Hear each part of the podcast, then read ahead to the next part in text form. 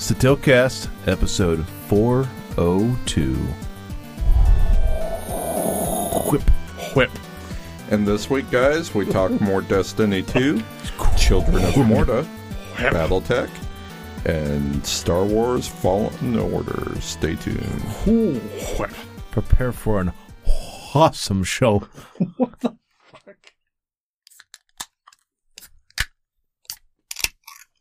Not syncopated. Right. Right. Right. Right. And in order of can appearance, It's Whatever. It's, it's the Tiltcast. it's the Tilt. I'm Nas, I'm Rusty. I'm Jason. and together Yeah. we're going to talk about 30 minutes of bullshit and some news and some games, not necessarily that order. But um, today is what day, Jason? Today is November 22nd, 2019.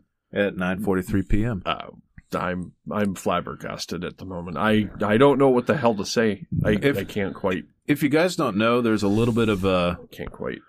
it's not really science, but Science. some minor minor math involved with the releasing of these shows. So science. if you're getting this a couple weeks late, what Right. we've been doing is we took a few weeks and stretched it to about a 10 day release Yeah. so that we can have the week of Thanksgiving off and the week of Christmas off. Yeah. Yep. We we we want turkey. We we want turkey turkey. Well, and so next week, which you'll be hearing about like t- two weeks after Thanksgiving. Right. Right. Um, and with, this is the week before Thanksgiving. But anyways, like next week, Jessa's going to be here, and we're doing a whole bunch of Thanksgiving stuff.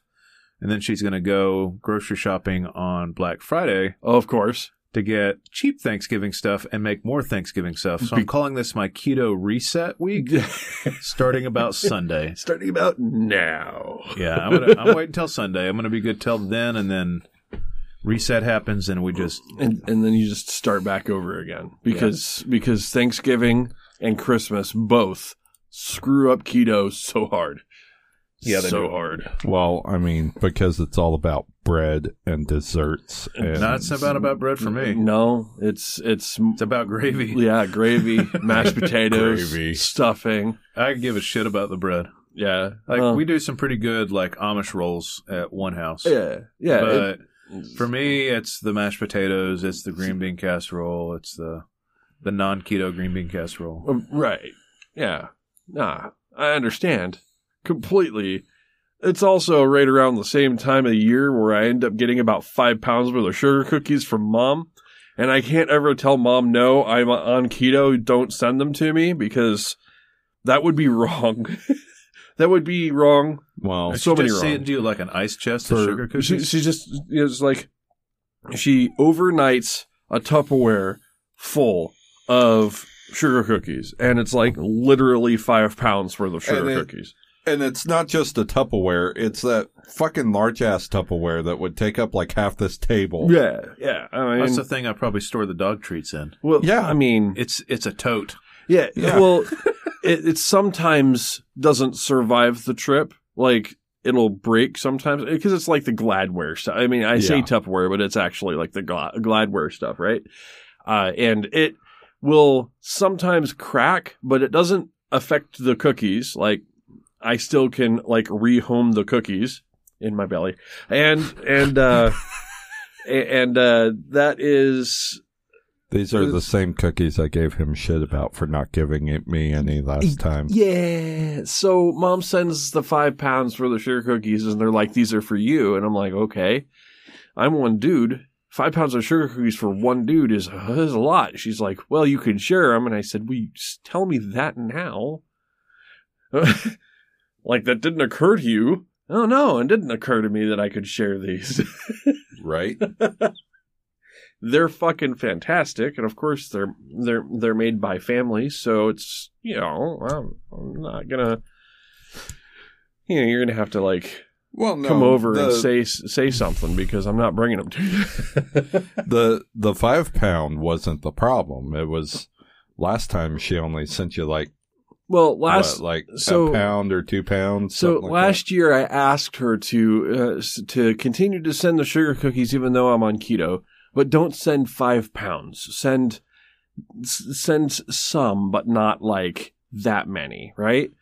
Uh, she's like, okay, so she sends me about two pounds worth of sugar cookies, and then she uh, proceeds to add about two pounds worth of like the chocolate peanut butter balls, like the rice balls, uh, and then uh, you know has has some like you know extras in there too. So there's there's treats. It still turns out to be about five pounds worth of like sugar in this stuff box. he can't have. And I'm like, okay, well, you know, it's at this point, I'm just gonna have to reset at, I don't know, New Year's, maybe, hopefully. I'm just gonna have to stay around a toilet because it's it's gonna be bad. uh, Yeah. But man, I do love this time of year. Freaking pies, mmm, pies. Pie. See, that's the other part about Good this time of year. Pies, man. Me and Pie. Would you stop peeing right now? Thank you. Um, we need. Oh, I'm gonna pee, DeFranco. oh my god. I'm gonna pee all over you. Oh my god. You, you're spiking, and I'm gonna have to beat you. Um, no, no, no. Pumpkin pie is awesome. Uh, oh yeah. uh, and I, I- mean, there's yeah. people at work are like feeding me slices of like new and in- inventive ways of making pumpkin pie, and I'm like, what? There's more than one way. Oh yeah. I, I mean, I I wasn't aware that there was, uh, but a uh, a cheesecake pumpkin pie came across my deck, uh, desk yesterday, which Oh. is basically like pumpkin pie with like the you know That's the- not the pumpkin cool- pie. the cool that whip. is- already like yeah, no, that's not pumpkin pie. That's pumpkin cheesecake, which I'm totally down with. no, this is a cheesecake layer and a pumpkin pie layer on top of the cheesecake layer. So it is Okay, so is- it's both in one. it's both in one, but it comes out, you know, kind of tasting like a pumpkin pie with the Cool Whip already in, like on top of or in below. Wait, it's wait, wait, basically wait. the Cool Whip. what was that? Cool Whip. Isn't there a Devo Okay, song? Stewie. Can you can you stew can you stewy Devo? I cannot Stewie Dio. Whip it. Whip it good.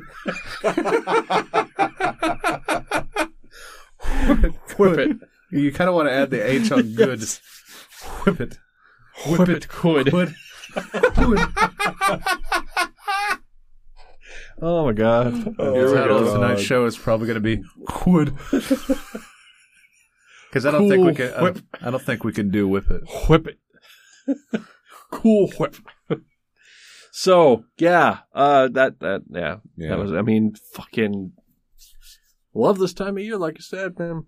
And Pumpkin pe- pie. and the peppermint dog. Right. Peppermint Dog is over here because she got her um, she got her uh uh perfume. We're gonna call it that. Yeah. Oh, she, I'm, I'm She got talking a- about her, and she's coming up, and she's Whatever saying, the fuck it is, it's It's all it is is I was trying to do something kind of natural for flea protection. yeah, So uh, I found some. Basically, it's just peppermint oil in a spray bottle, yeah, because and they just spray it on the dog. She hates being it sprayed. of course, but, But she now smells- she smells festive. She, sm- yeah, she smells like fucking toothpaste. She smells festive. She smells like Christmas. Yeah. all all I know is I get enough of that.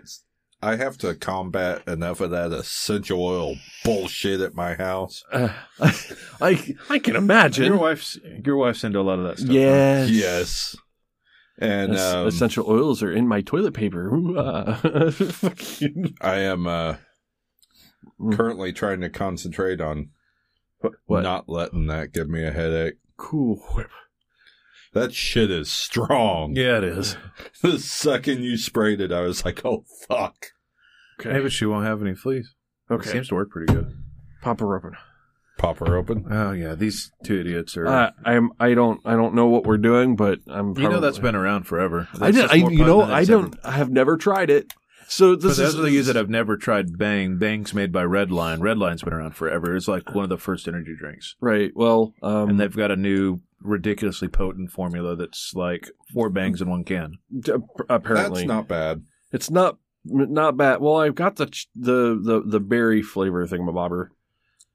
There we go. Uh, That's okay. about half. So so one bottle is got two. So here Jason and I are going to kiss. I mean, um, that um, uh, I really can't get over see- these fucking I don't glasses see that he's wearing they- right now. I'm I'm trying. I'm trying. I haven't said anything, but damn. Um, so The round. Okay, is that so do it. tortoise shell or what? go for it. Tell these me. are Tell me the story. these are actually in uh, Rusty knows. I've been looking for and trying to talk talk my wife into allowing me to get uh, Oh, that tastes like ass. a good pair of uh, a good pair of computer glasses that actually help re- blue remove the Oh, those high, are the higher end those are blue light uh, blockers. blue light spectrum. Yeah. Oh, okay. Um, Let me see them believe it or not, now those are only the thirty percent. They're supposed to be the everyday wear, right? Okay. Um, I'm I'm I'm looking for blue light right now. So yeah. Good luck. It's not. It's not extremely noticeable, but oh, that, I mean that's not bad. So they still have like a little bit of a yellowish tint to them. yeah, but it's not a ton. No, Um. It's anyway, in like living life of, with a uh, sepia filter on. in in hopes of being able to reduce the amount of migraine days I have from from work because I sit and stare at a computer screen all day. They're, they're fucking Harry Potter glasses, dude. They're But- fucking round as So hell. the problem is they they came into my wife's shop on the Amazon truck, right? they are. So she's like, "I'm finally I finally got you some." I'm Oh, like, "Awesome." She's What like, "Yeah, they came into the store. They were five bucks." I'm like, Uh-huh. "Okay." and And I opened the thing and I go, but what the fuck? And then I put them on and looked at myself in the mirror and I went, you're a wizard, Harry. I look, I look like a bearded Harry Potter. you're a it wizard. is bad. Harry. So on top of that, she We've got already two, used your wizard. she got, she through all the got two pairs, right? So this is the amber, uh, colored frames. No, the black frames are there too. I Uh. purposely did not bring those to oh, the show because, because they were what very Harry Potter-ish. extremely Harry Potter. Oh well, the only thing he doesn't have on his face is a scar. Let's make it happen. Uh, my hair is also not black. Thank you. That doesn't matter. It doesn't matter. Okay. Um, I mean, it's very fitting for the show. I, I'm, I'm yes. on top of that. I don't that, feel so alone because it used to just be me Right. with glasses. Right, Well, and- Trent too And, sometimes. and I actively don't wear my glasses when I'm not at work, uh, or if I don't have to read something on the computer. Like when when I'm editing, I wear them, but I don't. I don't. I'm still rebelling against having to wear the fucking glasses, even though So- I know they help. you know, these are like the cheap budget, you know, twenty dollar things, right? Right.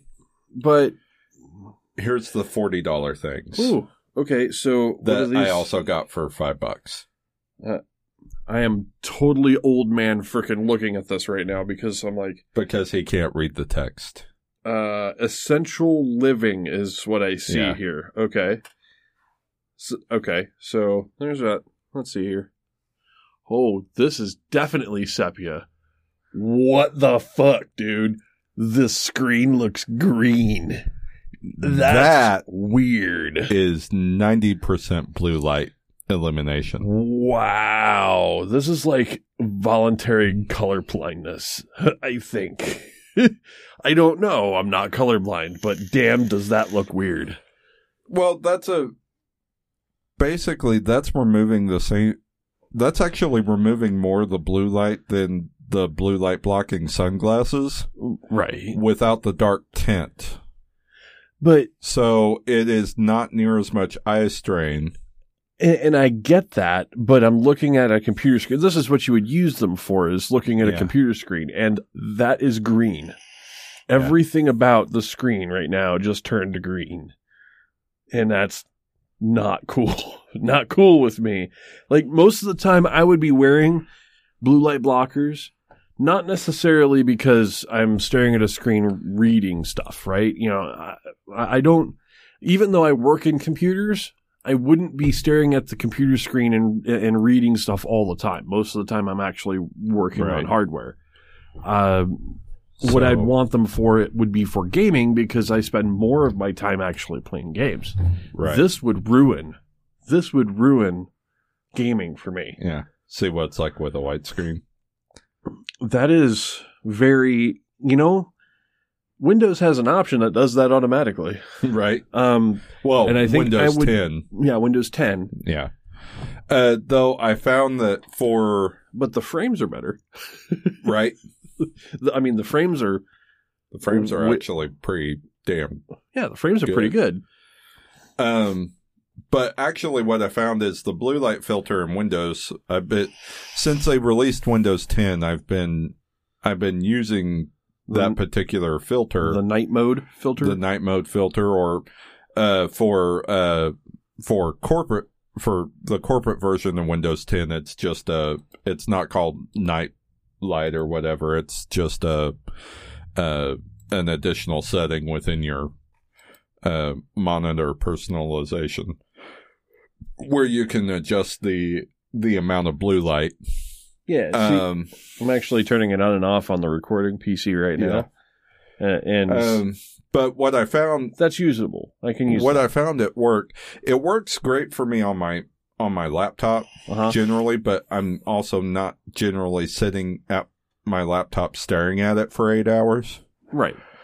Um, just the even with the even with that particular filter on, I was still having eye strain at work. Oh wow. Okay, so you just double up on all of that, Yeah, so uh, or just turn blue off. um, I actually, I actually, uh, since she got me these couple days ago, I actually just turned that feature off completely and just wore these, and and significantly less eye strain. okay, well, I mean, if it works or for you, not. man. If it works for you, But these are definitely like migraine day. I I I go completely fucking like you know polarized lens. I will wear I will wear a a pair of sunglasses, dark ass sunglasses, Yeah. in the middle of the d- night inside. I don't care. I mean, whatever it takes to get through the day. Yeah. You know, so Um, I mean, I do that for the very extreme ones, but technically, I'm not supposed to at work. okay, They restrict it. So, whatever. Okay, so anyway, um, work rules, man. work rules. Uh, but I don't mind everything looking yellow. Like I can live sepia life. It don't bother me. it but, it's very yeah. but then again, I'm going to be wearing these at work, where basically all I'm doing is reading. staring at a gray software and Excel all day. Yeah, yeah. You know? You know, I I have I don't have near as many problems with the whole um uh staring at computer screens. Most of the time when I have migraines, they start at the beginning of my day and I have to deal with it throughout the day. Yeah. So I don't need preventative glasses. I need glasses that will get me through the day and un- unfortunately uh that means you know polarized Blacking shit yeah, out. polarized sunglasses or turning off the lights, you know, things like that. Yeah. You know, Well, for me, I, I've figured out I have. Um, I actually have what's called cluster headaches, which, which basically just means my migraines have multiple different triggers. Yeah. You know, could be a tension headache, could be a sinus headache, could be it could be barometric Bob down the freaking ro- uh, down the freaking hall. Oh my God, Bob! children screaming, screaming, Fuck that Yeah, Bob guy. I'm I'm triggered usually by allergies. Yeah. uh, computer screen, ex- prolonged computer screen exposure, yada yada. I mean, So, So, did you guys do anything interesting this week? other than experimenting with glasses and getting called Harry Potter for two days, No. um, Oh. outside what game I played, not really. I mean, we'll get into that in a minute. I mean, I, I, I don't know. It's fucking the whole reason why we're fucking late today is because I, I had, Had like a, the worst fucking no, random nosebleed ever. Uh, and I'm sitting there. I'm like, so my my normal Friday is I wake up about six ish or so. Uh, and I hit YouTube because, and I, I've been watching today because you know, fucking Destiny 2 has been down all fucking day today. Uh, from like five o'clock in the fucking morning on or something like that. So I've been looking to see what's going on with that. Plus I keep up with the fucking tech news and, you know, basically just go through YouTube for about an hour. And then I try to head out the fucking door or at least get ready to head out the fucking door. So about 7.30 or so, I'm like, fucking my nose itches. I reach up, I know, you know, itch my nose and I come back and my fucking hand is all bloody and I'm like, oh, this is bad. You know what the worst fucking thing to do is? What f- the worst fucking thing about fucking nosebleeds, especially around this time of year, is uh, if you also have to sneeze. so it looks like a murder scene. so I'm like, run to the fucking bathroom. I'll fucking plug my nose. And of course, the only thing I've got in the fucking bathroom to plug my nose is toilet paper. And that shit fucking like irritated something in the fucking like depths of my sinus. And oh my God, I'm sitting there with fucking like a, a, a wad of toilet paper up to one fucking nostril going, no, no, no, no.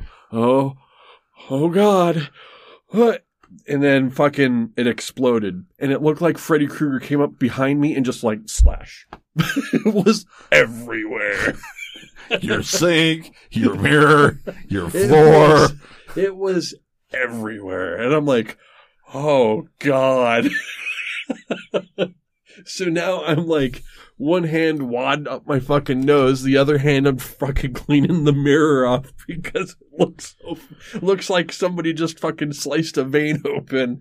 And oh my God, it was just, it was a nightmare. For about an hour, I had to deal with that. So I spare you guys, you two at the table, and most of you at home, having to deal with most of that because and just say, you know, we're going to record about an hour late because I have to clean up a murder scene.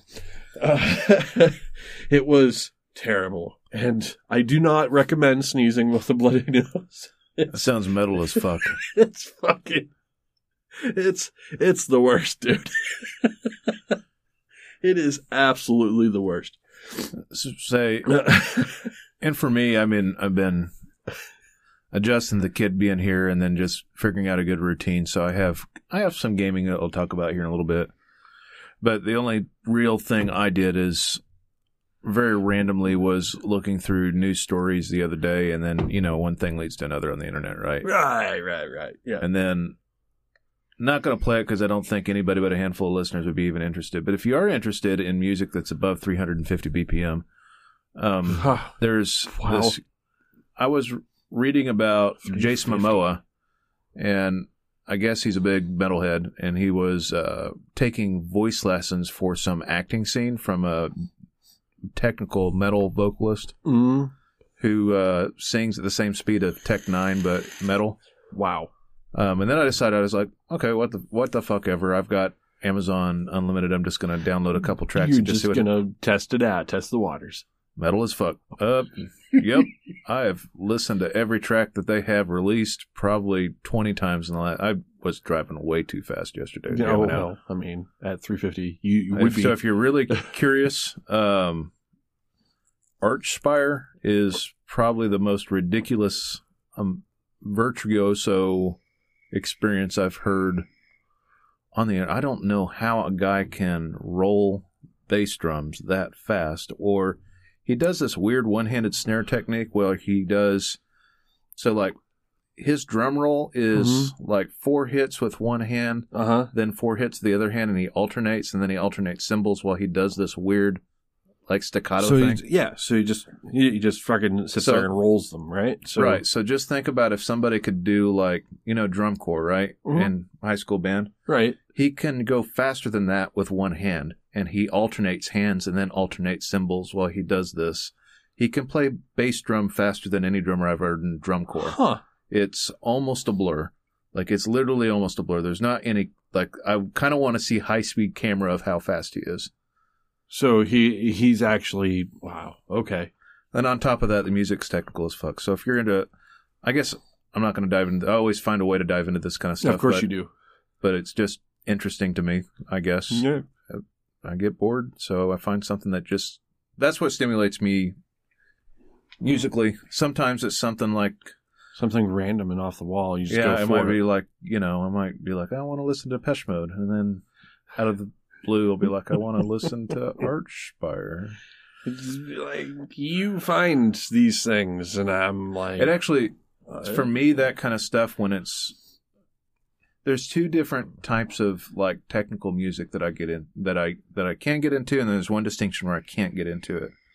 There's some bands out there that are technical for the pure sake of being technical that feel too random and if I have a hard time understanding a flow of music just because it feels like they combine 32 parts into a song and it doesn't really it might flow to the next but it doesn't have a logical progression yeah, then I have a real hard time doing that. where, where they're just test tracking everything. It almost feels like that. And then you got stuff like Aphex Twin, um, that Bucephalus Bouncing Ball. If you're interested, that's another track that I really like. That's it's actually it's on was on Beat Saber for a while Mm-hmm. on whatever Oh, I the mean, Mod there's a, there's there's quite a few of those. Yes. And so like that kind of weird staccato pattern stuff just kind of earwigs into my head. And I like to kind of follow it as it goes. And so when I hear stuff that's like a weird pattern like that, it gets me in a zone, especially when I'm at work. I can get so much shit done. Like I don't pay attention to lyrics or anything like that for the most part, I've unless haven't- it's another, you know, when just going on another tangent, right? Like I was also listening to a lot of Death Cab for Cutie this week, Mhm. so because it's sad as fuck. Um, but anyways, yeah well. Like different reasons I listen Right. to music, right? Like the productivity is always something crazy and off the wall. If I listen to Death Cab for Cutie at work, I'm probably just going to cry the whole time, and I don't want to do that while I'm working. So Why are you crying? technical death metal, oh, that's what I So or crazy Aphex Twin. That's that's what I listen to when I work. When I have a chance to do something, I don't have to I listen can to listen to all kinds. I I mean, fucking. I, I'm I'm at the completely other end of the spectrum. I fucking listen to fucking chip tunes and fucking uh, a lot of you know electronic music. So. Uh, and the the technicality is still there. I mean, sure, it's not like instrument technicality because, and and I respect, I highly respect people who can play an instrument really well uh, and to and to be able to do that well and fast is like it, it's insane, right? But you know, also from just doing audio editing, I can really appreciate somebody that can piece together an electronic piece, you know, of music, uh, and be able to f- not only piece those sounds together, but sometimes make those sounds happen. I mean, just trying to figure that out if you look at like um you know deadmau5's studio for instance he's got all kinds of shit that just makes the t- you know the tones that he's looking for and that's Right. not piecing it together it's just making the fucking sound. I can't really show it, and I'm not going to really play it for copyright. issues. This is him going through verses. uh I mean that that is that's karaoke style. What, what I'm seeing on the screen is karaoke style. Wouldn't be able to keep up with that. I can't even read it that fast. Holy shit! He's going through an entire paragraph in like five seconds.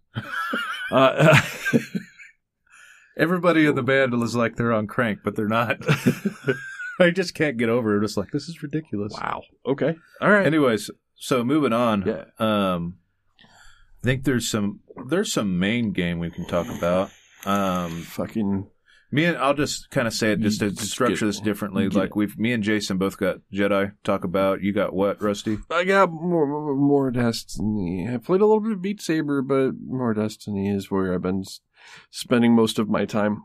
Um, what's new in Destiny right now? well, uh, Destiny itself uh, is kind of winding down its current season. Uh, so it just had the last of the uh, uh, the milestones for this season release. It was uh, the Undying Mind, uh, which has uh, which was a, a a strike boss from Destiny One. They brought it back for Destiny Two uh, as part of the uh, capstone for an event that was happening the entirety of this season.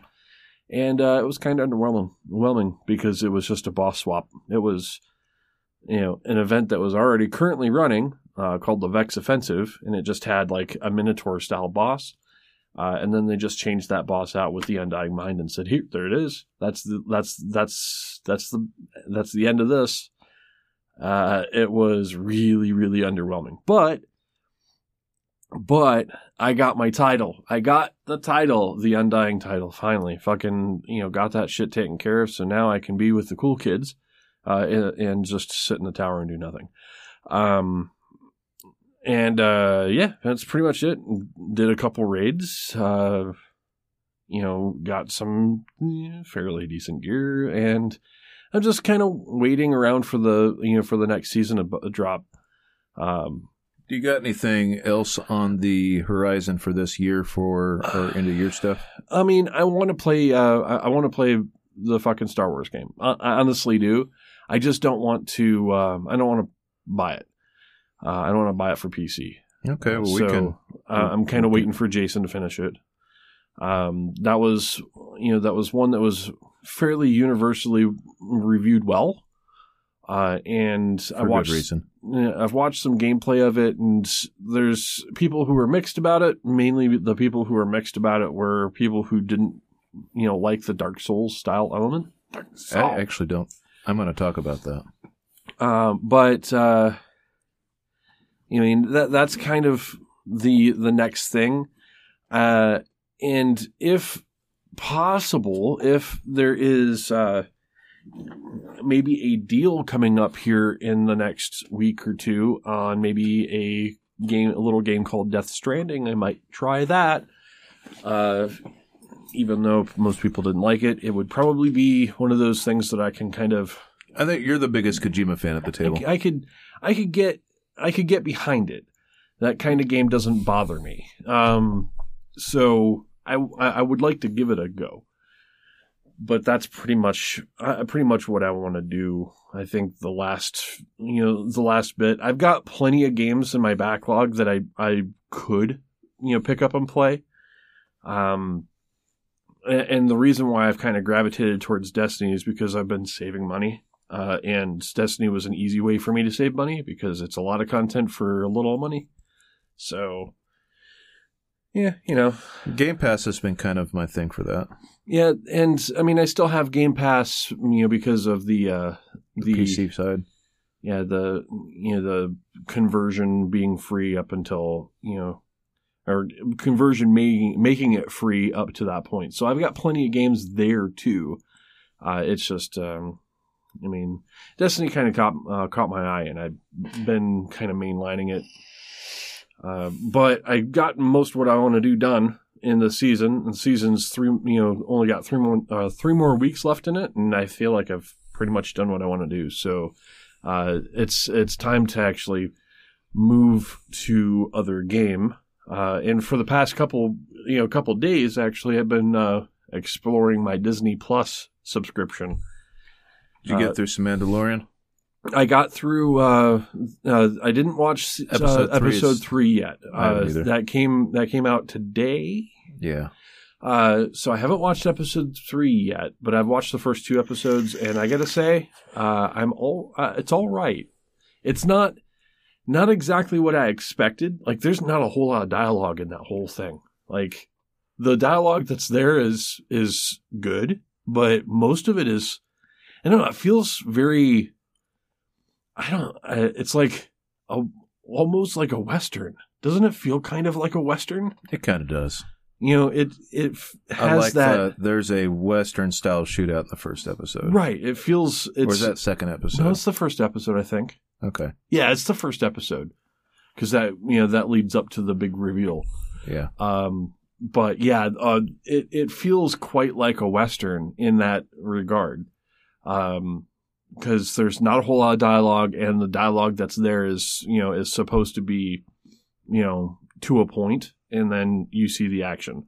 There is quite a bit of action in this. Uh, you know, in this for it's uh, very action centric.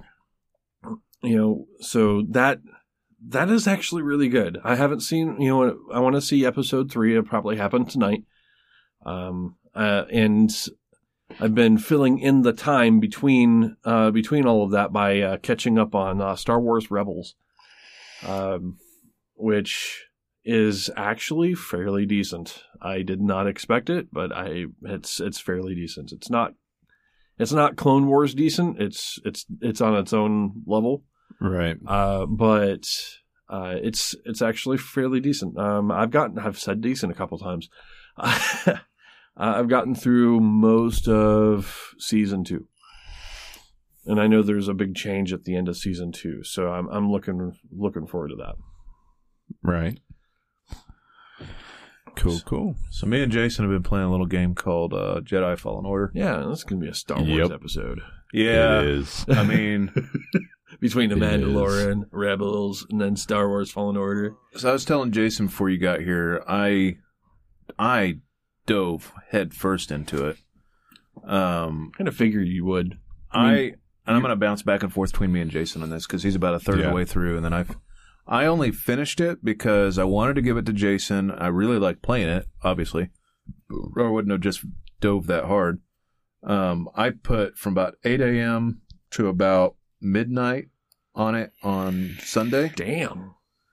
and about 8 a.m. and then intermittently through the day. I had to do things um, till midnight the following day. Damn. So I want to say it's probably about 22 hours long or so. Okay. So about like a one of the Tomb Raiders or like it's it's a decent length and there's some things I didn't do because I wanted to finish for Jason. Okay. Phrasing. Um Yeah, you did. but I'll reserve my thoughts cuz Jason's still doing this right now and I'll talk about it here in a second. Jason, what do you think so far? So far, it's probably the best Star Wars game we've had since KOTOR. Wow. He's not underselling that. No lie. best Star Wars game since KOTOR, huh? Wow. Yeah. Well, considering I haven't liked a Star Wars game since KOTOR, okay, I can understand that. Battlefront 2 is good, but it's not No, it's not a I'm- story-based game. I nope. I'm not. I'm not gonna. I'm I, not uh, gonna. Nope. I'll say I You got it for free. I got it for free, and I and I played it for a couple days, and I was not. I was not impressed. um you know, and this is coming from me who really enjoyed The Force Unleashed.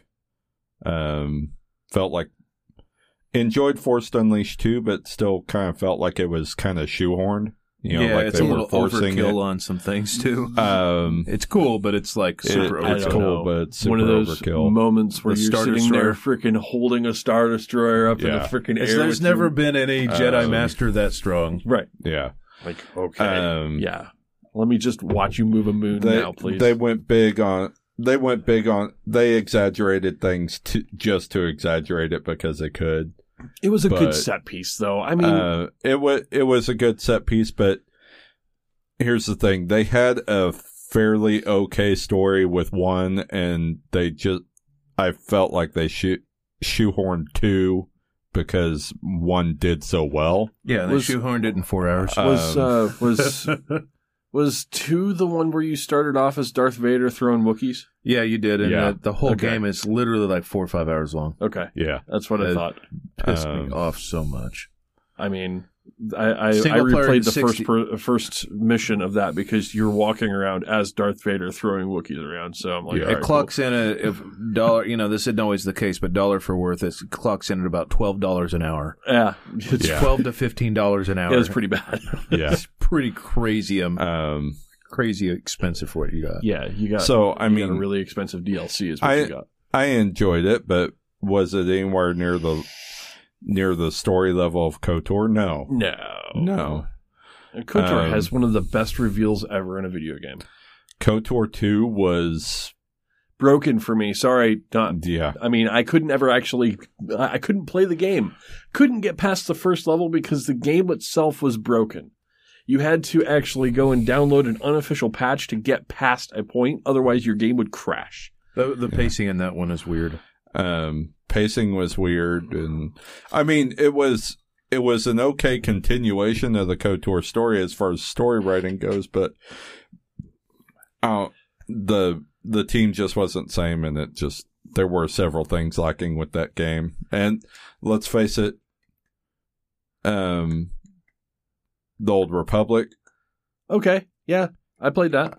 has a, a somewhat okay story but again nowhere near the level of kotor The best part of that game was the, Um, you know was the uh, was the story. As soon as you finished the your character story, It was, was- junk. it was junk. Um, and then the um, It's like fetch quest after fetch quest. It was bad. Yeah. ba- Battlefront Two was an okay story, but again, it it was short. It was a shooter game. It's just you know. focused on multiplayer. Right. Um, that game Yeah. primarily focuses on multiplayer. But, Yay. but what little story was there was actually pretty damn good. Oh, you mean the what two hour, th- uh, two to f- was it two to four hour long single player campaign? Uh, Four hours. It's yeah, four to six hours, okay, something like that. yeah, that. Whatever. Um, or you but- could just watch it in a Star Wars movie and be done with it. so far, this one, Fallen Order, eight hours in, Yeah. really damn good. Okay. Yeah, the story is extremely Like- engaging. It it is extremely engaging, and you know I won't spoil a whole lot, but it they kind of introduce another ancient force sensitive civilization, All right. um, like like the Rakata, but not the Rakata, Okay. right? So. Um, they're kind of going that path. Did they did they dig into legends and make something canon? Is that what they did? Kind of a little bit. yeah. Okay. Well, I'm all right with making some of the legend stuff canon. yeah. Yeah, Jason would know more about where. What movies does it fit between? This would be between three and four. So this would be after Order 66, but before uh, But the Luke Skywalker. Uh, Yeah, before the rebellion was fully. so right Yeah. around the same time as Rebels, then. Yeah, kind of. Okay. Yeah. Because Rebels falls in that you know Yeah. in that space. Yeah. Right around the time where the Inquisitors were a thing, and you Yeah. know, So this is like, if you're if you're talking the technical movie timeline, this is somewhere before episode three or after episode three, but before Rogue One. Okay. So So before the bef- height, before the height and strength of the rebellion. right before the, the before the Death Yeah. Star was the thing, before the Yeah. plant, you know, before uh, all of that. Okay, got it. Yeah. And you'll run across some cameos. Just FYI. Uh, yes. You you will run run across plenty of cameos. Um, most notably, several of the Inquisitors from Star Wars Rebels. okay. Um, mo- more specifically, the Night Sisters. Okay. Okay. Um, yep. Uh, and then, uh, I mean, I don't think it's too too much of a spoiler, but uh, you do run into Saw, Saw Gerrera, you know, Yes. stuff like that. Yes. Tarfful's in it, Okay. Cool. So so I'll say to explain the Dark Souls thing. Here's where it has similarities with Dark Souls, and here's where it's way more like Sekiro. Okay. Um, it's like Dark Souls in that if you die to an enemy, they well they glow, which is kind of like Bloodborne, and then you go attack them and you get all your XP back Okay. um, that you had before between when you saved last and that enemy, basically. Okay. Cool. Um, Yep. Well, that's where the dark, and then when you rest or meditate at any one point, then everything respawns. There's your Dark Souls reference. Okay. Um, rolling is actually kind of bad. It really forces you to want to parry and sidestep more than it wants you to double roll. So that's Sekiro. And it's, but the timing on the parry is a lot more loosey goosey than it is on Sekiro. Okay. yeah, So you've got a half second or a full second instead of a quarter second. With Sekiro, it's you see it. You it's gotta- whatever you have to hit within like three or four frames Right. to hit your parry, which is pretty intense. yeah, Um, this you've got like sixty frames to hit your parry. Oh, wow. If it- Okay. You've got almost For- a, you've got almost a full second. You For- see it coming. for for a lot of the enemies, there are some that uh, are a little bit that are a little bit faster and much more probably Bloodborne like necessarily. It's nowhere near as hard as Um, Bloodborne. I was one shotting some of the bosses on here. Now I say I started it off on hard and did have some difficulty and then tuned it down about mid game because I got really stuck on a boss fight and I wanted to complete the game Right. and I didn't want to put it down till later. Um, but I was able to start it on hard for about half the game before I down tuned it. Um, but it, it focuses really hard on the parry, Yeah. and and there's some things that are unparryable, and it flashes red essentially, so you know you can't parry that. But there's a lot of things where if you can single parry it, you can actually one shot kill it. You wear down a block meter on a lot of things, Okay. and there's force moves that negate even having to parry sometimes. Um, he's got a force move where he can drag somebody over to him, and then you can essentially just Like- sword him right through the gut. One shot. Yeah, but it doesn't work on every enemy. It works on some of the lesser enemies. I mean, you've got like the saber throw, you've got force push, you've got Yeah. a force blast. Now, Okay.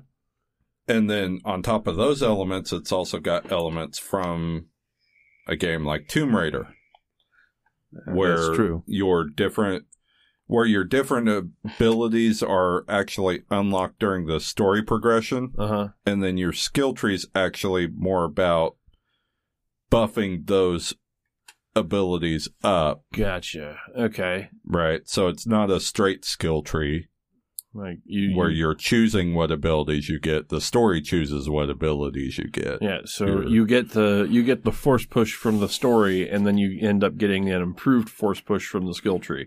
Exactly. Gotcha. Yeah, and basically it plays out. I'm just going to use a popular f- term. It's like a Metroidvania. Like it does have you revisit areas now that you got this new ability. Now you can Mhm. do it. Your droid unlocks certain abilities, and you unlock abilities. So like you start off with like a wall run, but like once you have the force grab, like you can now grab like ropes that are hanging in midair while you're travel traversing the area, Mm-hmm. so that you can actually grab them. Like they'll be outside of reach. Yeah. So there'll be things like that in the environment. Then, like your droid can slice So, different containers or doors. There will be, well, you could probably finish the game without revi- revisiting some of the planets. The game kind of encourages you to do so. no, it it for the game canon, you do go back to certain Oh, areas. okay, you do. Yeah, Okay. it does the Tomb Raider thing of having tombs essentially. So you're going to old Jedi temples basically, Right. Okay. and that's kind of where you're learning different things about what's going on and progressing Yeah. the story. But and but it you kind of go back and forth between different planets. It Yeah. Only negative I have against the game is frame rate sometimes.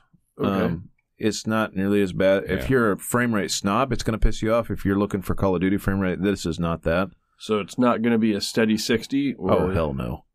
Uh, We're talking about a Well, 40 at best most not- of the time. Not on on Not at, console. Not So- at 4K. I mean, on my Xbox One X, One S, but I guess because it's sub 4K, I'm running 60 frames a second You're the not- entire time. There's going to be places it doesn't because there's places that's dropping into performance mode on my One X. Okay. but it's not i think the game doesn't it's not like you're going to miss a parry because of the that kind of stuff like it's as you're getting through environment or sometimes it's just loading into an area or things like that like once it's kind of fully loaded into an area you really don't see any problems Okay. So it's. i just- could see it pushing a pc extremely hard though Well, I have seen some of the PC gameplay. Uh, so there's a couple of YouTube videos that do um, like uh, the settings tweaks for games. Like, so they'll take an average, you know, gaming PC, like a 1080 Ti and stuff like that, and they'll they'll go through all the different um, settings I for realize the that 1080 ti is still not average It's still, it, I mean, you're still talking a $650 card it with the in in an environment of you know 2080 Ti's, it's it's kind of averageish. average is still 1060 1060, 1070, whatever. But you know, me with my 1080 Ti that's still taking crap. Um, I still would would only be able to play that because I'm uh, playing on an ultra wide, which automatically raises the resolution. Um, that would mean that I'd have to play it at about medium to high, uh, which tells tells you that it does actually push it.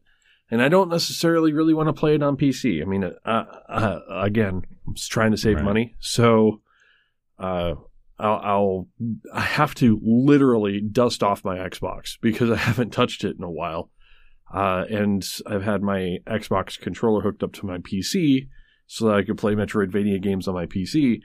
So yeah, that's So, Rusty, just to help you out with what's average and what's not, 1080 Ti represents 1.5% of uh, Steam's sur- Oh, uh, hardware God. survey. All right. So what's the next one? What's the highest one? Just tell me the highest one. Uh, 1060 at 14%. Yeah. 1060. Okay. Yep. And like I can look for the Um, 20. I don't know where the 20 No. 2080 Ti is probably less than one. Point point eight eight percent for 2080. And that's Here- not even the TI. Right. Here's where I will give this Uh, game. 0.54 percent. No, whatever. Here's where I will give this game praise. Is something that does better even even than Tomb Raider, and that is in your world exploration and your world traversal, your level traversal. It is much closer to that of Uncharted than it is I've heard that. Tomb Raider. I've That's heard a that. very fair comparison. Um, You're In fact, sliding through shit. and There's whatnot. actually some things I've felt like in the first, because I've only gotten through the first couple temples, but there were elements in those temples I felt like it actually did better than Uncharted did with some of its levels. That's crazy. So, I mean, the sum it up, I do really believe this game is fully worth sixty bucks. I really do. I I I dug in so hard. Like I said, if you're a frame rate snob, I mean, at that's gonna piss you. That's gonna piss you off. But I can tell you that the quality of production, right? Is she over there farting? I think so. No, that's Um, definitely not me. the Um, the qual so far the quality of the stories on par on par with Uncharted and KOTOR. I mean, Yeah, and the quality of the voice acting and storytelling is really high. I I'm gonna I'm gonna disagree with you a little bit. I feel like Uncharted does a better job of progressing the story in this kind of big moment to moment thing, right? Like you play through a section and they've got a big moment that leads to the next thing, and they do it in very Indiana Jones style. Mm-hmm. Right. They do a better Right. job of that than this, but there's a lot of big moments in this. But there's also quite a few. There's a lot, a, a long periods in between where you are free to kind of just explore around, and that speed of that gameplay is pretty cool. I hmm. don't know, just chill. That's the word I'm looking for. Just, Just like I'm just gonna go look for secrets in this level and kind of dig around, but you don't have to. Like it, I didn't. It was very rare that I didn't understand where to go next, even with the weird 3D Well, map thing. I mean the the way this has progressed so far feels to me more like Uncharted with a little bit more freedom. I mean, Uncharted as a story was pretty much on rails. I mean, And the, the there wasn't a whole lot of exploration. You, There really isn't. I here's the one thing it does really good, and it takes a really very positive note from Dark Souls. So Dark Souls One had the best level design I've ever seen, as in how everything interconnects for shortcuts and things like that. It's like, oh, you got this far, you unlock the shortcut. It takes a lot of pages from that book. A lot of routes as you're exploring or revisiting areas lead back to where you can leave. There's no fast travel. okay. so you, you have to get back and then it does a really good job of interconnecting areas and the more you go through these areas Yeah. you'll notice like that door that was locked before also leads to the end of the level so to speak so as you unlock that and come back right even part of the first temple on this ice world like you explore it and then when you kind of come back to it it's also part of the shortcut that gets you back and it's a very short trip back to your ship to go to the next area gotcha. Okay. so they do a really good job of like sliding things together and reconnecting things. The level design's freaking amazing.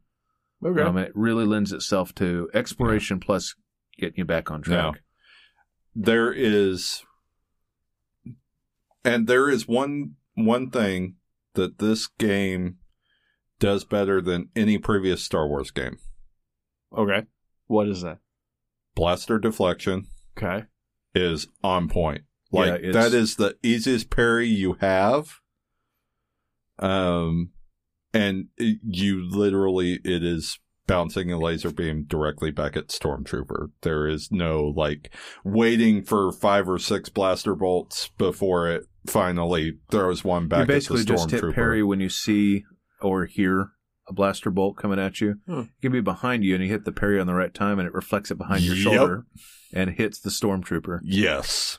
Um, it's that part's pretty. I the achievement for like reflecting hundred blaster bolts I did inside Uh, of like two hours. as well as once you once you unlock force push, actually being able to force push parry projectiles back at enemies. yeah, so like rockets and things like that, you can just Yes. force push a rocket right back. I mean, right after they give you force push, they have you stare down an ATST and you feel like a badass once it's done. They do a lot of really cool, nice touches too. So like you're Okay. fighting a uh, ATST scout walker, right? Yeah, the two legged walker, yeah. Yeah. So when you're fighting it and you basically beat that boss, um, the guy comes out the top, and you have to kill him too because he's also got a blaster. Oh, of course. Like little touches like that throughout the game. There's a lot of attention to detail.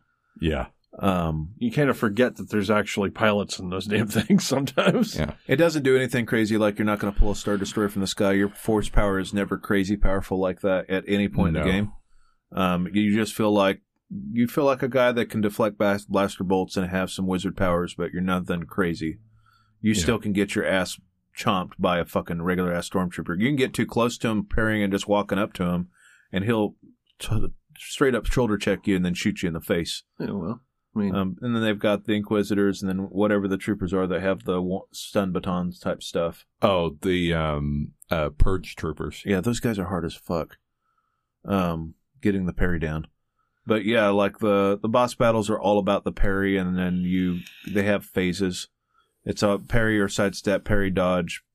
Like there's a lot of kind of whittling your way through their block, and that's the part that becomes like Sekiro. So Sekiro, you get through their guard, Uh-huh. and then it's like Then the, you- you've got yeah. about three or four hits to kill somebody, Like- even a boss. right. I won't I won't tell you exactly which one it is, but one of the first like mini bosses you run into.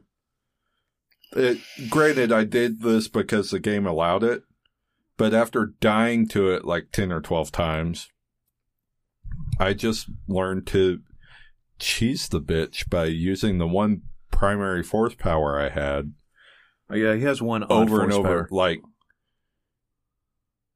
it, it's a slow force power, so Right. you slow things down, right? So slow it, hit it once, back off, wait for that to recharge, slow him again, Just- hit him once, and I just spent like ten or twelve minutes just whittling this fucker down because I wanted the thing that was in his area. It does a really good job of like giving you a reason to get the collectibles. So like it really exacerbates the fact that there's no additional like DLC or unlockable areas or anything like that. The only thing that came with certain pre-orders was a couple of like lightsaber Cosmetic items. no, you unlock all the customizations for your lightsaber too. Okay. The lightsaber customizations do absolutely nothing other than make it look cooler. Um, there's no upgrading your Yeah. weapon in that sense. It's all about your abilities. My lightsaber is fucking copper right now. Oh. Like Okay. polished copper. Like you find the part, the only thing, the only switch ups for the lightsaber. Well, there's, well, I won't talk about all of them, but a major one that you should be finding any moment right now, Jason, is the double lightsaber. And basically, it's just he attaches it to the bottom end, and you can flip back and forth between double and single with it. And so single has more powerful attacks. So let's say it does full damage, right?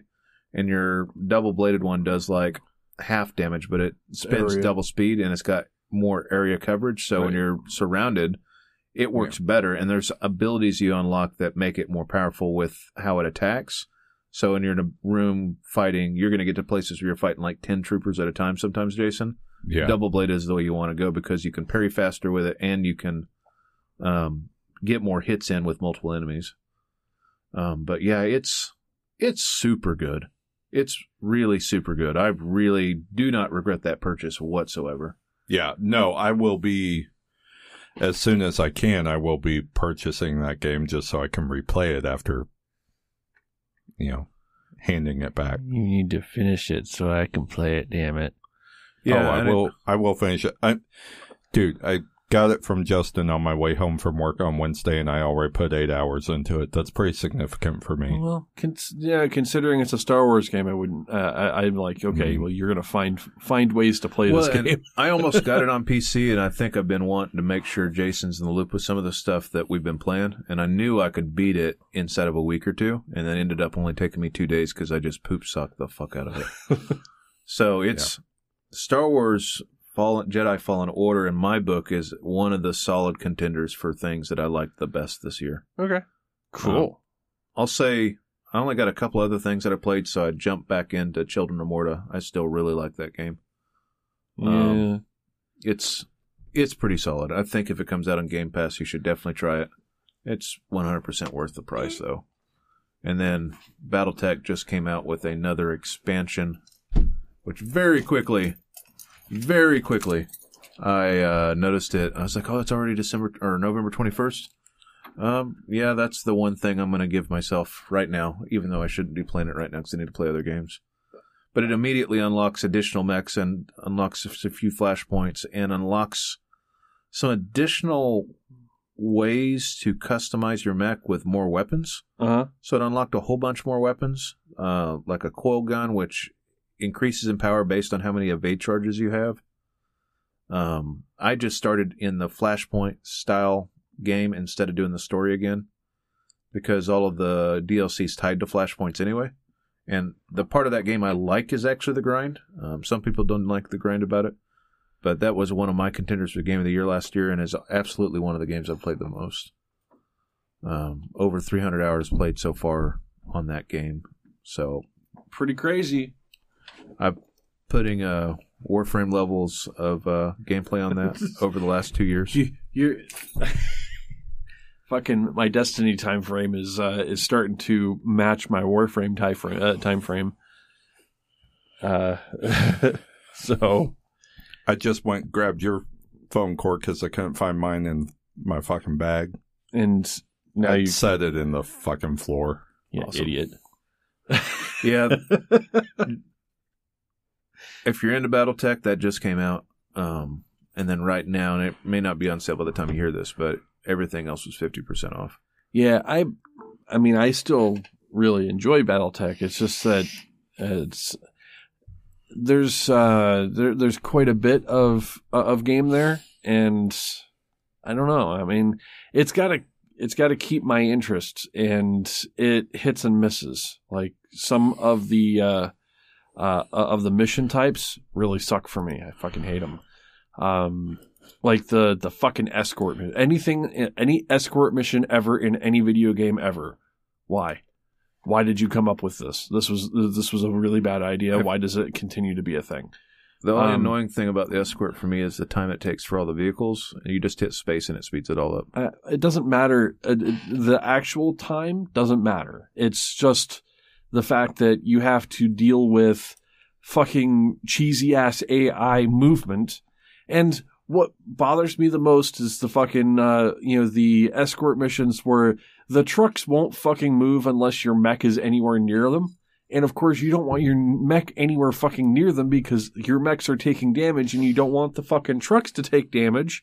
So you have to fucking sacrifice one of your fucking mechs to babysit while the rest of them are actually fucking on, going off and kill shit. You just set up an LRM mech that's That's what I did. and It's- that's whatever I- your slow LRM mech is. That's the one that babysits the back of the pack while everybody else moves forward. I- the fucking takes a beating. I, I I don't forget exactly which mech it was, but I fucking basically just loaded that motherfucker up with all kinds of LRMs and just it it would move a couple spaces and the trucks would move a couple spaces and I'm like, okay, well this is only going to take for fucking ever.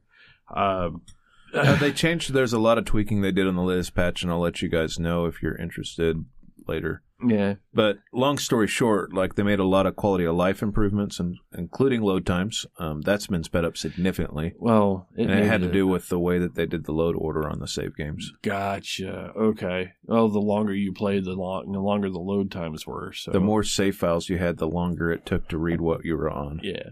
And of Anyways. course, it fucking auto saves, so you just end up fucking. You end up racking that up the longer you play. They also did a thing where there's a vanity mode while you're building your mech, so you can hit a button on that screen, Uh, and it lets you look at like four different angles on your cool mech while you're building out the you can order. Fucking paint job that motherfucker up. Well, sorta. I mean, the paint is still in a separate screen, which seems weird to me, but the the ability to see up close what the mech looks like in ridiculous detail is pretty fucking cool. Okay. I mean, I, I I was playing more of a stat game, so I was looking at stats Yeah, you absolutely still have that option, but so there's just way more options for guns right now. I'm doing horrible on the current game I'm on, so I may restart. well, I mean, But I've only put. I literally came out last night. I put an hour into it and fucking roasted my commandos, oh, which is what I had. well, you know, I may just trash fucking them and Mech discontinue them. Warriors coming out soon too, right? So I don't know, right? If want I to can borrow aff- the Hotas? If I can afford it, that's what's on my that's my wish list item purchase before the end of the year. I mean, we've already got Phoenix Point, but it comes out on Game Pass for console and PC on December 3rd, which is right around the fucking corner. right.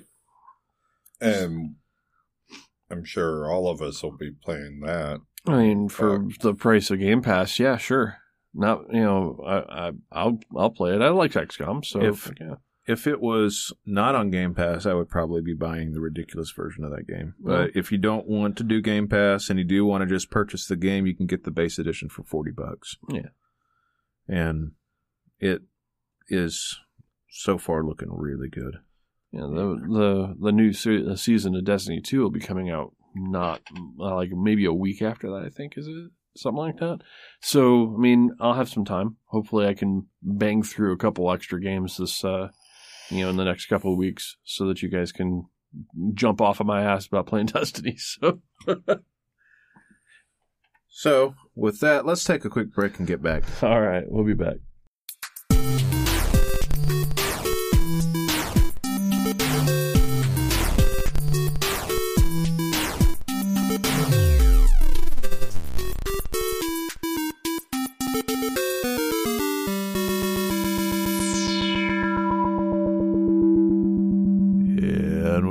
We're back. Yeah. Woo! Dude, dude. Had to do a quick walkabout, get the blood pumping again. Yeah. Um, so, yeah, that was a good break. Yeah, no, fucking got to see Elon Musk's freaking new new idea for what a truck looks like. That's uh just Google Oh. Elon Musk truck when you've got a chance. If you haven't already seen the variety of memes at this point, either comparing it to a fucking transformer or Minecraft it was versus him busting the windows in the bulletproof glass, like that was a pretty big disaster. finger quotes bulletproof glass. Yeah, All it did was take what uh, was a, uh, was it a baseball or was it a steel ball? I thought it was a steel ball. maybe it was. Uh, it, it, it anyway. They were like it was supposed to just bounce off and make leave no mark, like the sledgehammer to the side of the you know the truck did. He didn't hit it very hard though. And no, I mean, I would have definitely dented that motherfucker. But you know, they just threw a fucking steel, uh, what looked like a steel ball bearing at the uh, uh, at the window, and it fucking shattered. Of course, it's like a baseball size yeah, steel was ball about to say bearing. it was about the size of a baseball or a softball. Um, and of course, you know, Elon starts throwing some uh, some colorful language right there on the fucking stage, which is also you know very Elon. Um, but yeah, man, he's He's Elon a insane. dirty Tony Stark. Yeah, he's fucking insane, dude. He is really like let's let's make a truck. Oh, by the way, um all we're going to use to be able to design this truck, the only tools that you're going to have to design this truck is a uh, A sheet stra- metal and plate glass. Right, we're going to give you a straight edge ruler and a pencil, and you're going to need to uh, you're, you're going to need to work that out. Uh, and what he comes up with is a truck that's the shape of a pyramid. it's, it's fucking stupid looking. It's uh, it's pretty out there. Oh my god, it's pretty bad. Um, In the spirit of news, though, we've got some pretty big things I wanted to talk about. I want to get one really big one out of the way Yeah. because I feel like it's a shorter story, but it's huge. Um, what Half Life. Half Life? I think oh it's. my god. I really. So automatically, I'm excited. I mean, everybody that eh, we we've gone a long fucking time since we've had a true Valve made Half-Life game. It's just they put it instead of doing episode three, they inserted it between one and two. Fuckers. I feel like it's kind of that's a little bit of a fuck you. It is. It, uh, and yeah. Uh, well, they already said that they probably won't ever finish the story of Half Life Two. I just Um, said, I remember talking about this. I want to say about a whenever the what's the new headset called? The Index, Yeah, the Valve Index came out. We were it was rumored that a Half Life was going to be the working title, right? and so now we're seeing that. And yeah, it definitely looks like a Half Life game in VR, and it is compatible with looks like all things VR. So if you have any kind of VR kit, Yeah, it looks like anything it'll that, work. anything that works with Steam VR will will work with. I you know, with specifically look for Windows mixed reality because that's what I have. Because Right. that's what I could afford, and it's totally there. So I'm so, pretty pumped. They don't have any system requirements at all. They just have minimum system requirements, not recommended yet. No, and, and it's probably just going to be your standard VR game, really. I think that's kind of you know what can be pushed to a VR headset is pretty much what they're uh, what they're looking for. Um, The trailer Did- had a 1440 mode, so that wonders, I wonder if you can get it 1440 super sampled on your headset. well, uh, With it being I- Valve, I'd assume yes. I think what they're trying to do is they're trying to make it uh, so that you can push the index specifically uh, to its maximum. That's kind of what they're uh, that's what they're going for.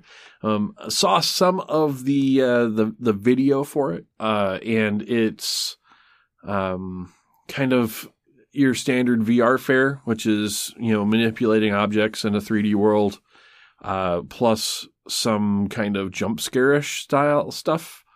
So, uh, I imagine parts of this would be fucking terrifying for me, but I will stomach it because it's Half Life. right, you know, and it follows Alyx, which is you know, you know, yeah, you're, yeah, you're yeah, Alex Ness. So you're going to be um, manipulating some tech and stuff like that, and you know, probably dodging head crabs because that's a thing.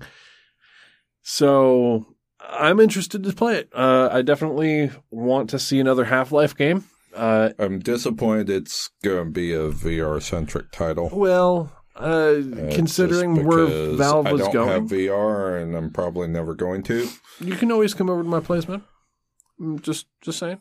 Uh, you know, um, uh, I'm interested to play it because I mean, it's another Half Life game. Uh, people are going to eat it up, uh, and you know, I really wanted to jump back in there and play more Half Life. Uh, just not getting Half Life Three ever, so this will be what we'll have to deal with.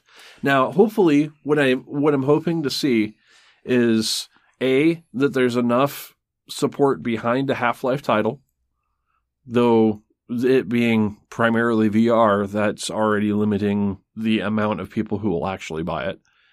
Um, but if there's enough internet hype behind a VR title based off of Half Life, maybe they'll fucking decide to actually do something with their fucking, you know, studio.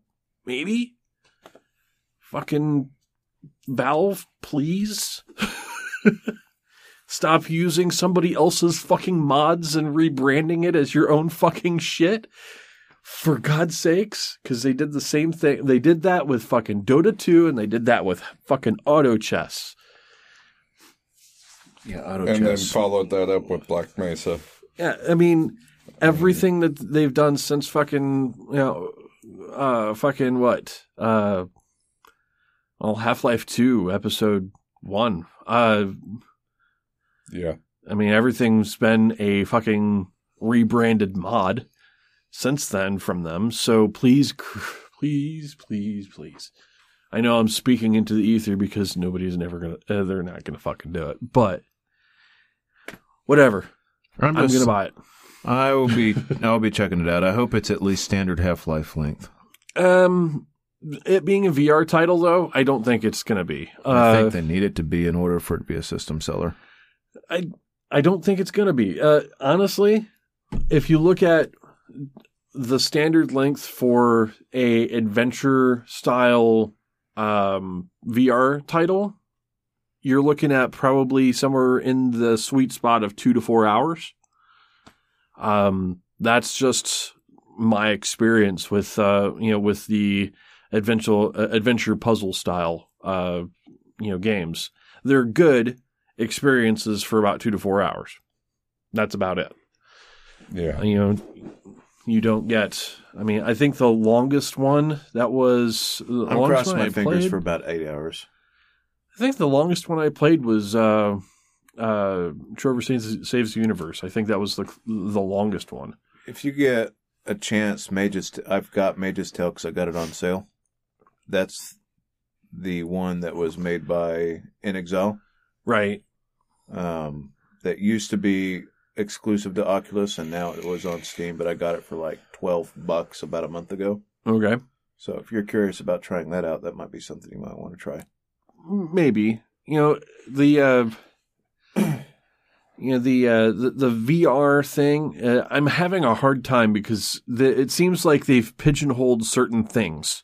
Like it's always some form of like either stationary fucking shooter, uh, or you know, or it's a exploration game with weird movement mechanics or something like that. It's it's still very gimmicky.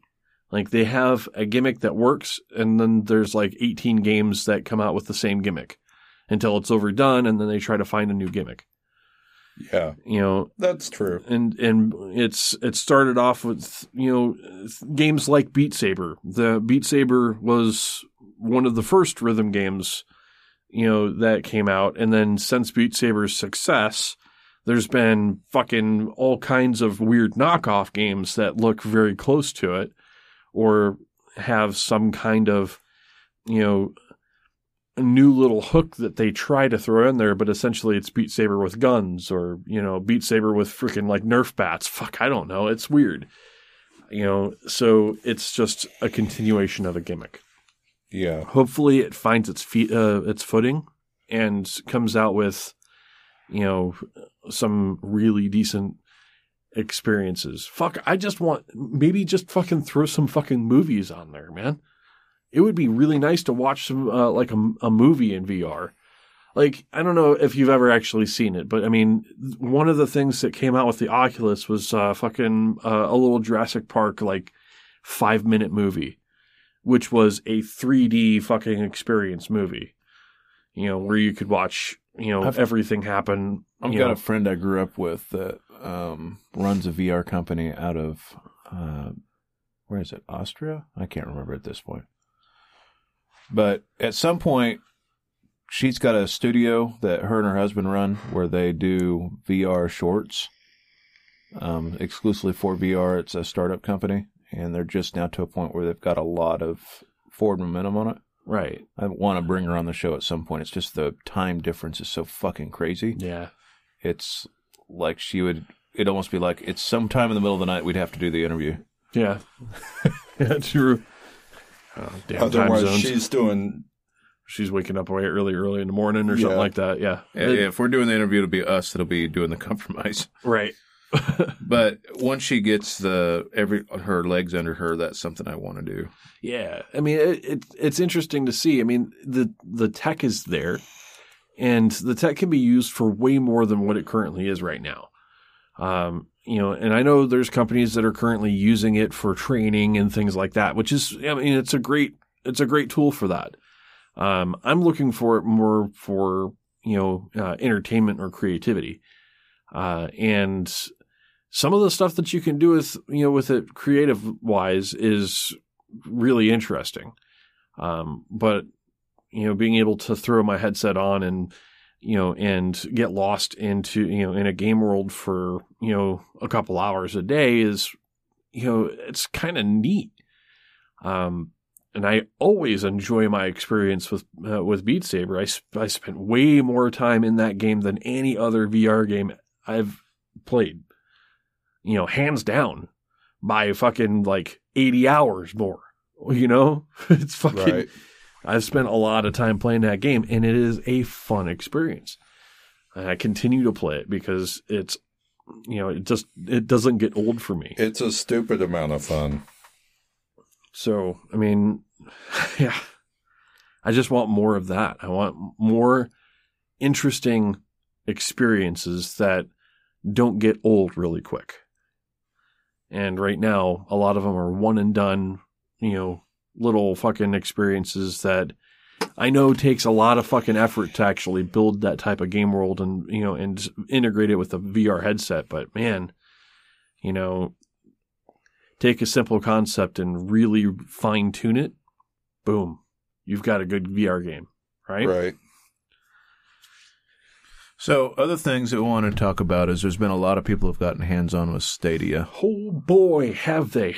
Um, I think Google hasn't quite hit the mark yet. To, that's putting it light.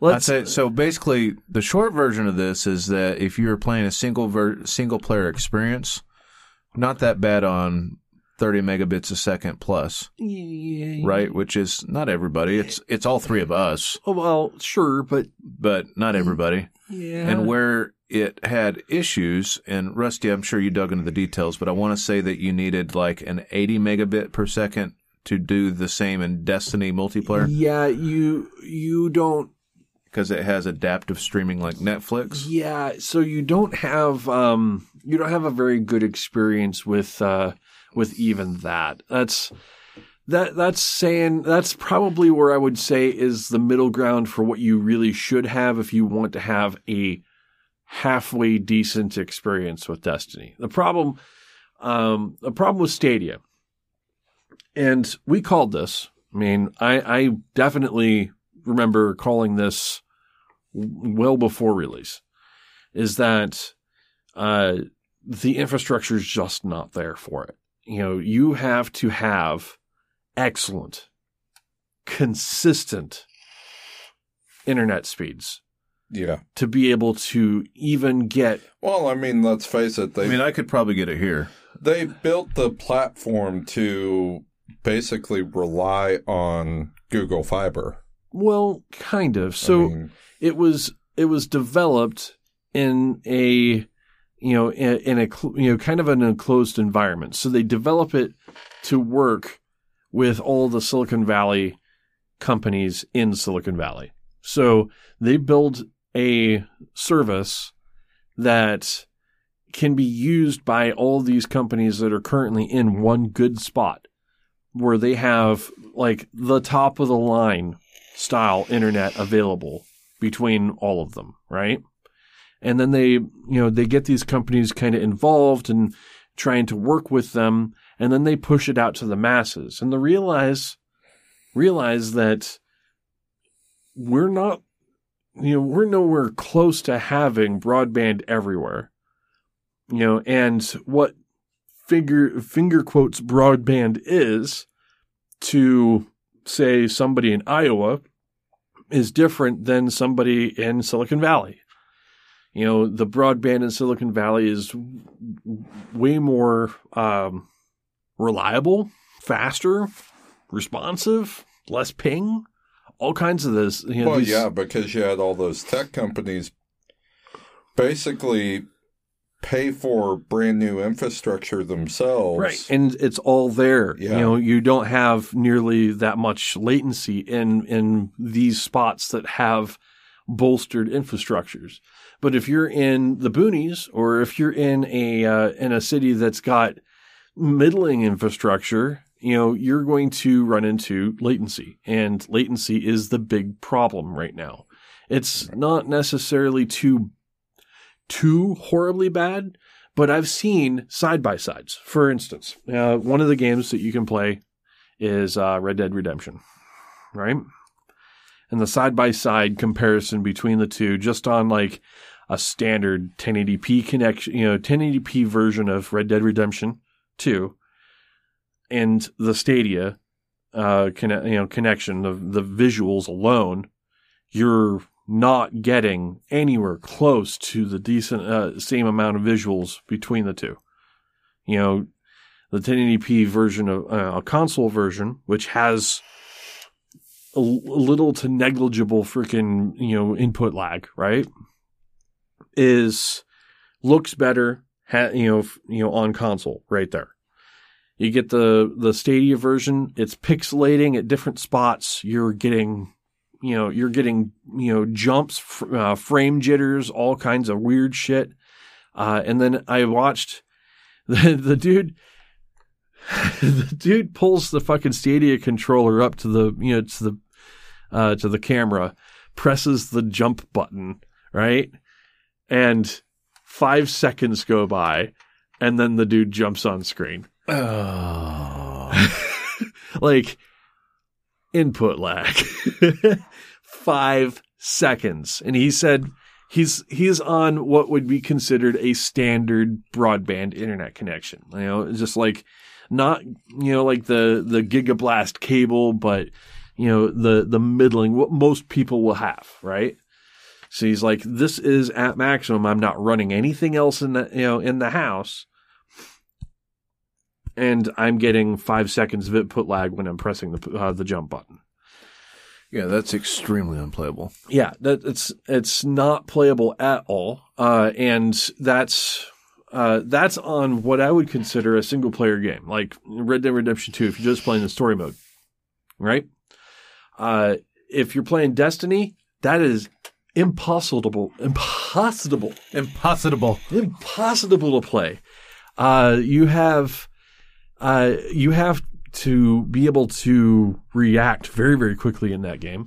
Uh, on top of the fact that you're also playing with other people. Uh, so the, it's just, it's not, it's not playable. You can't play that game even though it's part of the, the release package, right? Uh, and it's free to play as, you know, so it's, Stadia was not ready. It's not gonna be ready for a while. And I don't think it's going to gain any type of traction. Uh, the current meme that I'm seeing right now is Stadia 76, uh, which is, you know, kind of like Fallout 76. A lot of promise and then falls flat at the release, right? Um, there is not there's there's not enough there. Not enough game, not enough infrastructure, not enough reason to buy it. I mean, if you look uh, another uh, another um uh, another source that I saw on on the internet, I think it was a YouTube video, is breaking down what uh you know who Stadia is for. You're looking at people who do not own a PC or a console. You're looking at people who want to game anywhere and have good internet connection anywhere, especially on mobile if you want to be able to play elsewhere. And you have to be in a spot that can get those things. and you have to have somebody that's willing to buy the controller and you know the Chromecast and the service and the games at full price because most of the games on Stadia are full price. Plus, you can only buy the games using the phone app. You can't buy it through the Stadia, you know, through Stadia as in logging in from the controller, you know, on your television. You have to buy it from, you know, from your phone. Right. So you have to have all of these things together and somebody and and the biggest thing is you have to have somebody that's willing to try this as a service. And you've whittled down your current possible user base down to a handful of people. And then, I mean, most of those people are going to be tech reviewers. And uh, a couple of those people will be in places where all of these things work. Right. You know, you've got a game that's like Destiny 2, for instance, that is a community based game. Uh, and I would be interested to see how many people actually play that game on Stadia because it's not crossplay. So, how many people are actually playing on that platform? You know, it, it's it's really really weird. It's um, I just, it's I just think right now, early adopting on that's probably a pretty poor idea. it, uh, the general consensus from every tech reviewer that I've seen on the internet so far is do not buy. This is the general consensus from everybody. Just do not buy. Don't it doesn't matter if you even fall into all of these little, you know, pocket categories of people who could possibly use the service, don't buy it. Because if you do, you are basically funding something that's broken. It's fundamentally broken. Do you remember what was it OnLive that was out ten years ago? Yep, yep. We were talking about that actually. Uh, I was talking with a streamer that was trying, you know, trying to justify this. I was like, remember OnLive and how that failed. And OnLive was basically way ahead of its time for what it was trying to do. Uh, and the tried- I had it infrastructure wasn't while. there. I paid the subscription for a while. This was back when I had almost no bills, and I was like, I'll give it a shot. Right. And It was, we had pretty fast internet at the apartment where we used to record, and I tried it out for about two months and canceled myself. Isn't OnLive the what isn't their service the servers that PlayStation bought for their oh, they repurposed, I think. they may have it. that they repurposed for their version of I I want to say I was dicking around with OnLive back in like 2011. Yeah. Uh, so OnLive was, uh, a th- yeah, it was not a good experience at all. Which is basically what they were trying, uh, what Stadia is trying to do, and it's um, it's not nearly as uh, it's not nearly as polished as they probably advertise it as. And if you look at the advertising dollars they're throwing at this, I mean, even the first week I was watching some of the ads and they're like, yeah, you could play this on a bus, you know, you could play Destiny 2 on a bus. Pff, Bullshit. I don't know what your fucking phone, you know, connection is, but goddamn, there is no goddamn way you're going to get, you know, 80 megabits per second on your fucking, you know, on your phone No. anywhere.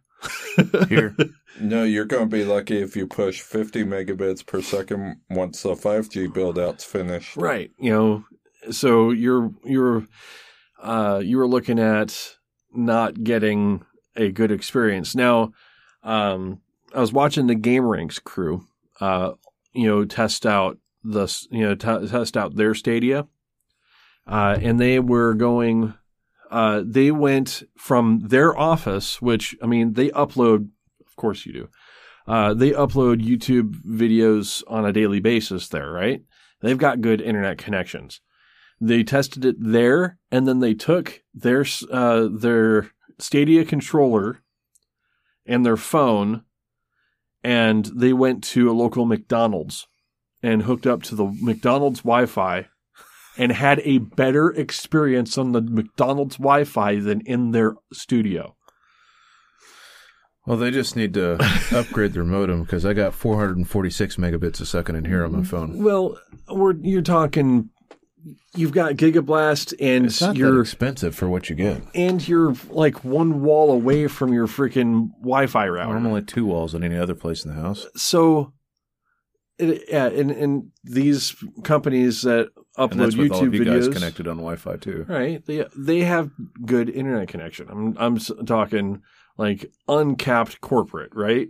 You know, most of the time, you No, have that's gated if you're at a corporate internet. Right, but if if you're a, a company like GameRanx, for instance, and you're trying to test something out, you're going to throw that on the uncapped version of your internet. I'm going to assume. Uh, they're not going to hog tie themselves when they're trying to test out a connection that is basically a streaming service. Um, so, I mean that that's they weren't able to keep it consistent though. So they brought it back on their phone in the office. They were getting good connection, but on their television they weren't. Of course, they can't bring their TV to the uh, to the uh, to the McDonald's, but they were just trying it on, you know, like walking around on the street and stuff like that. Basically, most of the use cases that they thought most people would use, you know, on a bus, you know, waiting for a bus at a fucking you know coffee shop, things like that, right? 593 now that somebody stopped looking at the internet. Yeah, well, you know. Thing is is um yeah, I don't uh I don't think that it's going to succeed. uh, and there is quite a bit of worry that people, you know, for people who actually bought into it, um, and now notice that it's nowhere near ready for you know for everything that uh, Google's going to bin it just like they had a lot of the other services. Yeah, I was did. reading a server or server a game developer review that of why they didn't want to do it, and they were essentially saying we think they're going to bin it like they did the phones. right. Yeah, so Like cool concept, dude, but there's uh, th- uh, I'm gonna check this out right now. I think there's a there's a website called uh, Killed by Google. Uh, I'm gonna check it real quick.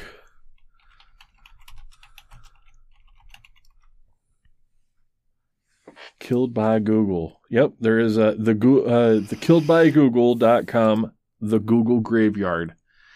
If that if you're wondering why most people are worried about that, just look at this website because there's a lot of this, you know, the concepts that Google has created, put money into, advertised, and then axed, uh, you know, in, in a short period of time later because it didn't work. You know, and um, that is uh, that's what a lot of these uh, tech reviewers are worried about is that Google's going to be dead on arrival, and then they're not going to pump anything more into it. They're just going to let it die and move on with that uh, from there. So, do you want to spend $150 or $180 to get into it, plus another $60 to try out a game, plus the $10 subscription model for it, which doesn't get you any games, just gets you access to this, you know, service Right. and have a Google Stadia controller peripheral that is going to collect dust or get binned, you know, you'll have a Chromecast at least. I mean, there's at least that, right? Uh, and one, if they decide to kill it, you know, that's money down the tube that you're never going to get back. So, I, I don't know. Stadia has a long, long way to go, and I don't think it's going to get there. Yeah.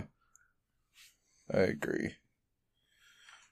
um, what else did we have? I feel like there was one other Hmm. story. Oh boy, man this this Google graveyard man is like it's extensive. Holy shit! wow, Glass OS, Google Spaces. Wow. I mean, I haven't seen this this page before, but man, there's some stuff that I remember, you know, being fairly big, and then all of a sudden never hearing from it again, and here's why. What was uh, what was the other stuff that we want to talk about today? And talk about Um, the just uh, quick correction from earlier. Phoenix Point is releasing on console Q1 of 2021, ah okay but on PC Game Pass it's available day one. So if you don't want to mess with Epic Store, you can get it there. And the nice thing about that is you can buy it later when it's off of Game Pass, and then get the DLCs. Sweet. Yeah. Did you want to talk about your uh, board game that you put on there? Nah, it was more for us. Okay. If you're uh, just quick aside, if you're interested, um, Larian Studios is releasing, uh, is kickstarting right now a board game version of Divinity. Which looks interesting. Yeah, I thought it was a pretty cool idea, and I thought it was funny that the CEO was part of the commercial in full knight gear. Yeah, he was uh, he was in full plate mail. Yeah, pretty great actually. it was cra- it's kind of crazy. Um, Yeah. Did anybody do any reading on um, Anthem being relaunched? Yeah, I, I did a little bit of reading on it. So, uh, so the it's kind of an interesting bit. You know, when we were talking about it, Anthem getting a No Man's Sky style, you know, rework. Um, I think that was a few weeks back. Um, it actually came out recently this week, I think, uh, that uh, BioWare is actually working on a No Man's Sky reboot of, and not reboot, but rework of Anthem. Um, where the internet's actually jokingly calling it Anthem Next because, you know, No Man's Sky Next, right? Uh, so the uh, the information that we have right now, it's really really early in this uh, this rework, but you know, just from some history, uh, their roadmap was abandoned. A lot of their uh, their you know events that they put into the game flopped pretty hard. Um, their player base is basically non-existent nowadays.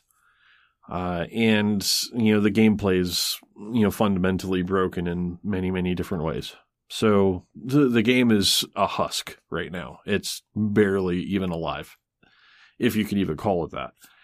Um, what they're going to be doing is they're going to do a complete overhaul of the game, starting with, um, you know, you know, starting over their main systems, uh, which will include their mission structures.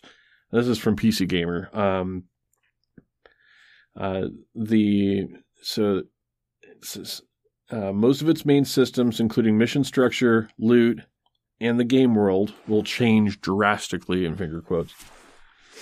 Uh, and Wait, Uh, wait, wait. Say that again with a little bit more sarcasm. I mean, drastically.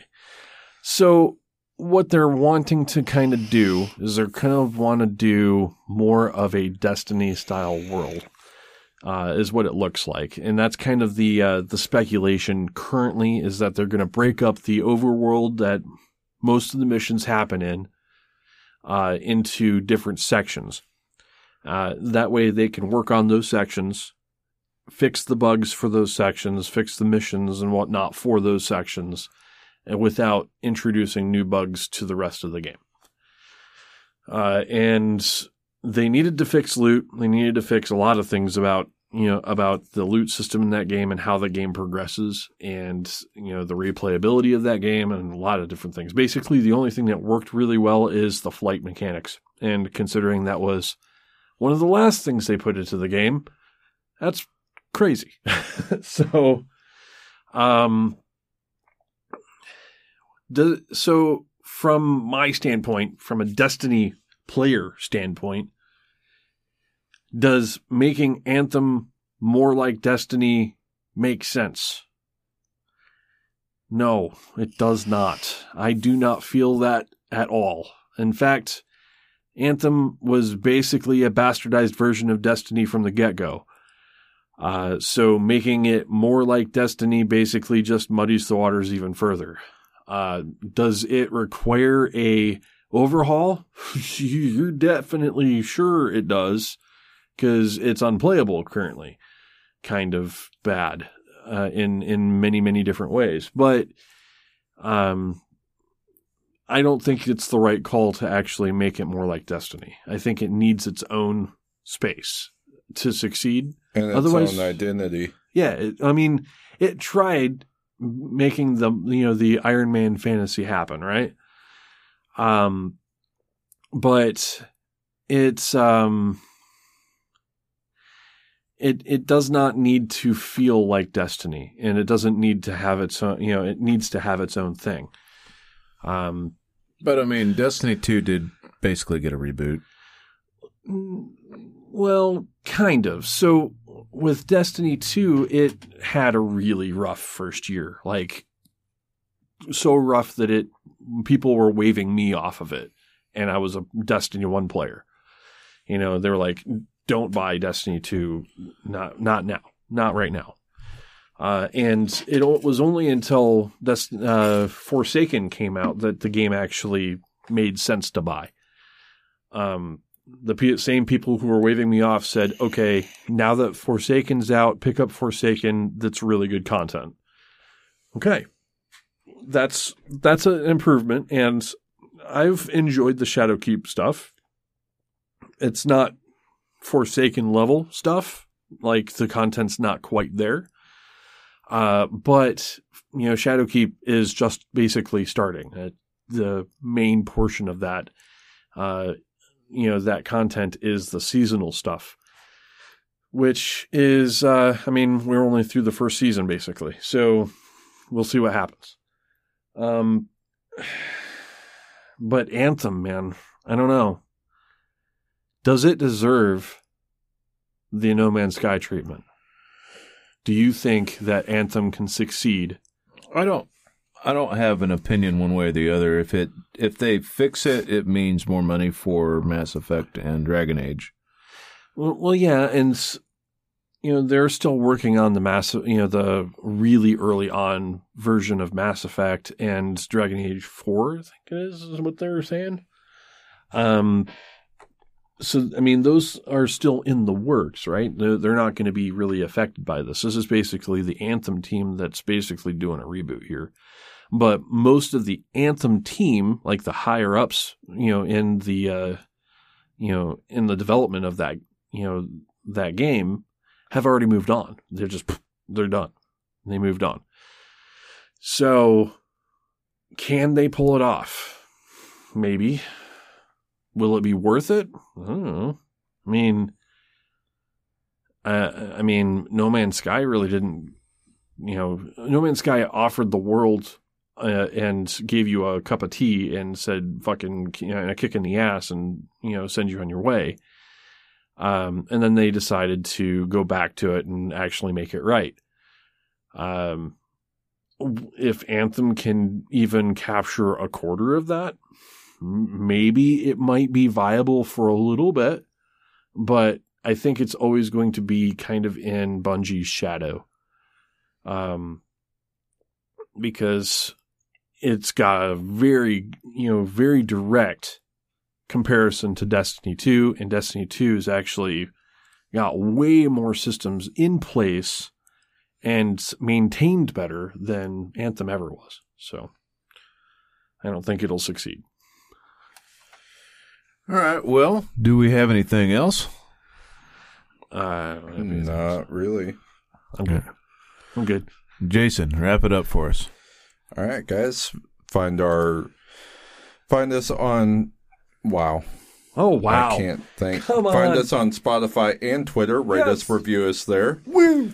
Tiltcast.com, Facebook and Twitter.com slash Tiltcast, Yeah. and our YouTube channel, youtube.com slash The Real Tiltcast. Okay. And find us on iTunes. Also find friends of the show, Cabbage KBG.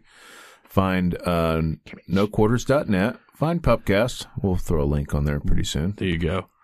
Um, find bmfcast.com and tvgp.tv. They have three people on the show right now. So for that, it is the end of the show. All right. Peace.